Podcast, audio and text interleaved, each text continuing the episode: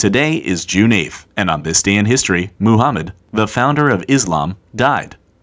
Muhammad was born sometime around 570 AD in Mecca, which at the time was a flourishing trading town, as well as an important religious center for many of the polytheistic Arabic tribes in the surrounding area.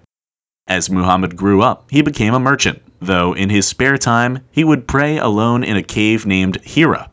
During one such prayer session in 610 AD, Muhammad was visited by the angel Gabriel, who revealed to Muhammad mysteries that would come to form the basis of the Quran, the central religious text of Islam. Muhammad began preaching Islam 3 years later, and though he gained many followers, the polytheistic tribes of Mecca didn't like his monotheistic views, and Muhammad was forced to leave the city and travel to Medina, a pilgrimage called the Hijra.